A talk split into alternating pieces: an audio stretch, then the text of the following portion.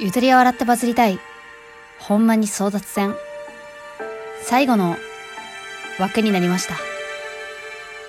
皆さんはこれまで、どんなほんまにと出会った？次で、最後のお便り。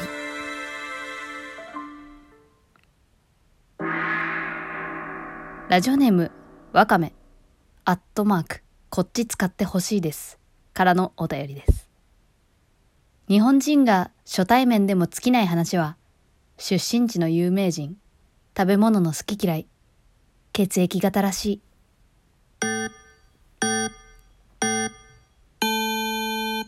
ほんましょうもないで、それは。これはしょう、いや、うん、そんなほんまにではない。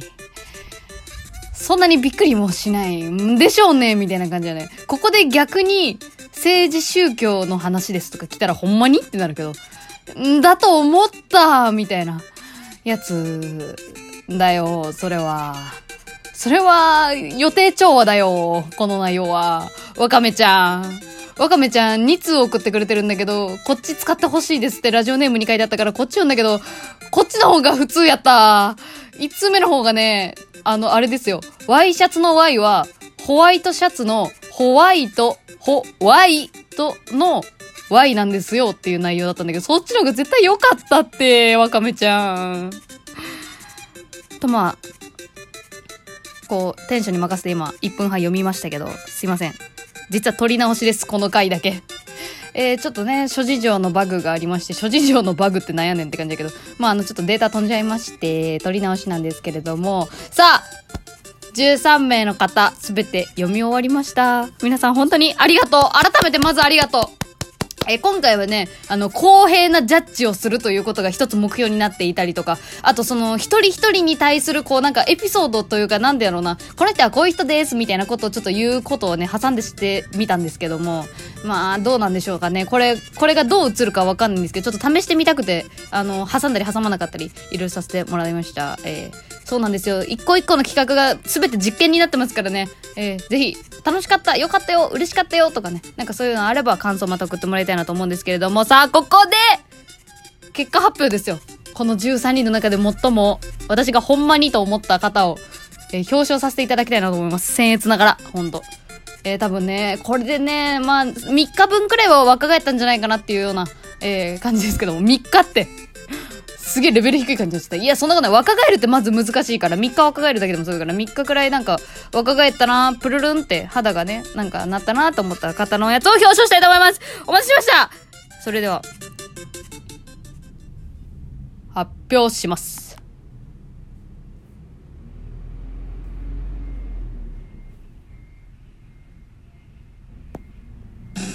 ほんまに争奪戦優勝者は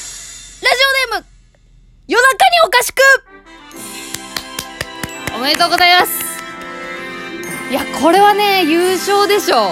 だって本当に知らなかったもん。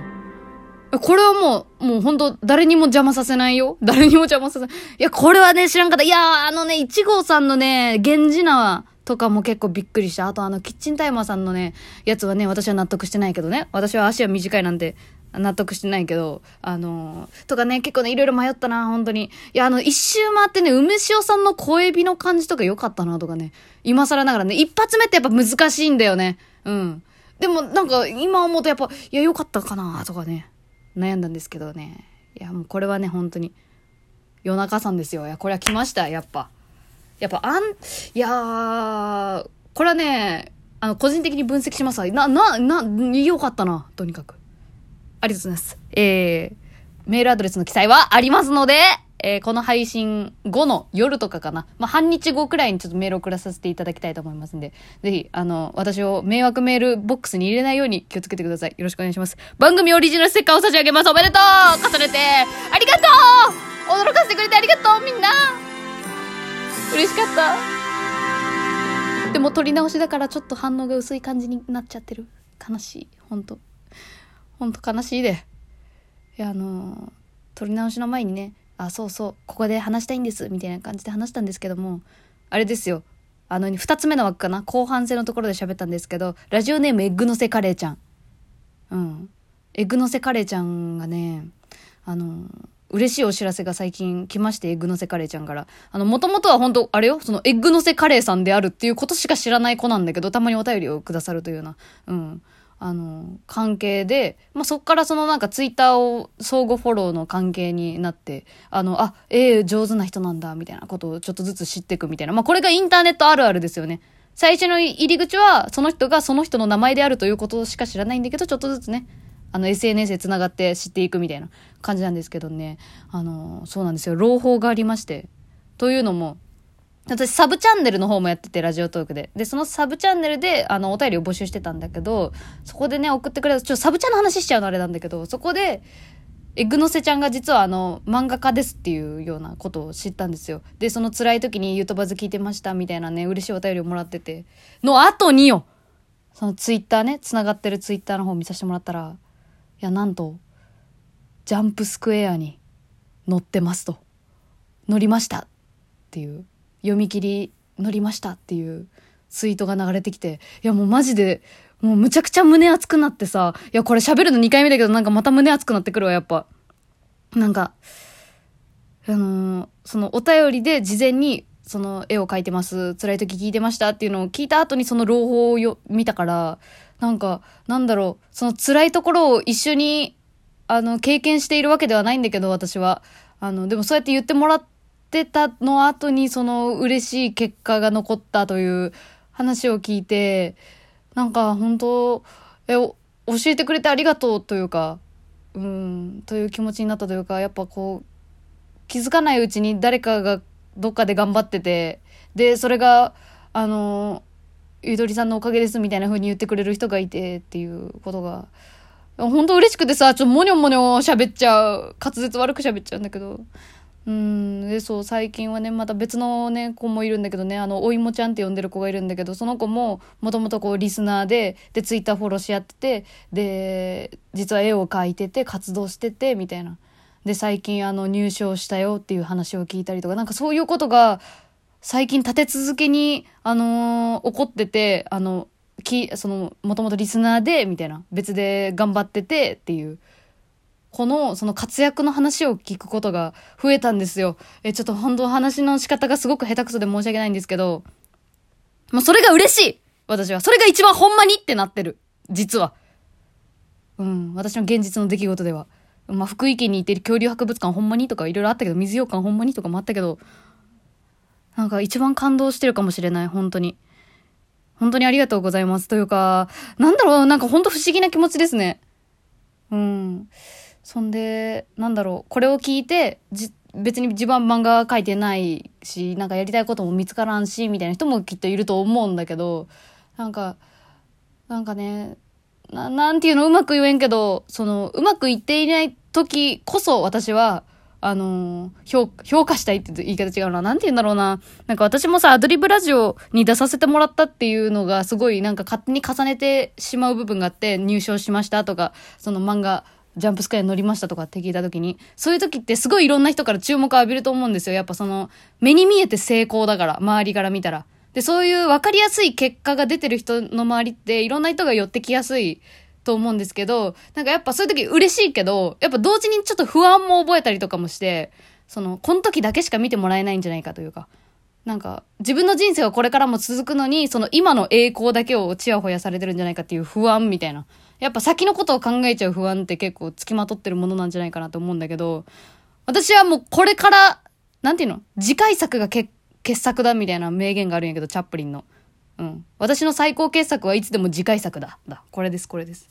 それのつもりでいるから、あの、なんだろう、今頑張ってる人、今なんか報われてないなって思う人は、絶対次報われるって思ってるし、その、今報われてるなって思う人は、それがまた続くというか、また来るっていうことを、希望してないずに一緒に頑張ろうって言いたい。ごめん、何が言いたいかわからんな、全然。なんかうまいこと言おうとして、全然うまく言えてない感じ。その注目されてない時こそ、あの、一緒に頑張りましょうって言いたい。そうそうそうそうそう。いや、なんかさ、こういう活動してるとさ、なんだろう、やっぱ、一個の、一割の快楽が、もう、なんか莫大な快楽のレベルなんだよ。質が高い快楽というか。でも期間的、あの、期間というか時間的なことで言うと9割辛いみたいな生みの苦しみってやつですか？なんか平べったい言葉になっちゃいますけど。生みの苦しみ9割、1割の最大の快楽みたいな。なんかそんくらいの割合な気がするのよ。だから人生において9割の方が多いように感じてしまってると思うんですけど、この9割の時間を、こう、なんとか一緒になんか乗り越えられたらいいよね。まあもちろんその1割の快楽というか、成功した時に一緒にたくさん喜びたいっていう気持ちもあるけど、ていうか、すいません、本当インターネットの関係の分際で。でもやっぱなんかすごい不思議な気持ちになるんですよね。この顔も知らないし、会ったこともないんだけど、すごく近く感じるとか、胸を熱くさせるようなことがあるっていうことがすごく不思議。やっぱ、あの、ちょ、うるさいわ、飛行機この大事な時に、飛行機の音、むちゃくちゃ近い。え、怖っ空襲かい、かいなっていうくらいでかいな。いや、まあ、とにかく本当に嬉しいです。ゆとばずリスナーは、アッパー集団になりましょう。みんなで。みんなでアッパー集団になっていきましょう。いや、ほんとね、どっちがバズるか分かんない話ですよ。言うたら。私も負けてらんねえなっていう気持ちになりました。全然分野は違うから、あの、なんていうの、その、そこで張り合おうっていう意味じゃなくて、なんて言うんでしょうかね。この、ななんて言うんでしょうか。うん。この人生の潤い、潤い合っていきましょうというか、いや、なんかもう、あの、嬉しかったです。そういう嬉しい報告を最近いただけて、とても幸せです。本当にありがとう。頑張りましょうみんな。みんなが頑張りましょう。まあ、そういうわけじゃないんだけど、違う話になっちゃったね、だいぶ。まあ、今回大本間に争奪戦ということで、いろんな方に送ってもらって本当に嬉しかったです。そうでもって夜中にお菓子食うの、糖分と塩分のプラマイゼロの話。あれはちょっと、あのー、本当に調べ、調べたいですね。いやでもあれすごいな。うん。いろんな人に朗報だったんじゃないでしょうか。今日はここまでと。最後ちょっとしっとりしちゃったけど。またぜひ聞いてください。それでは、またねー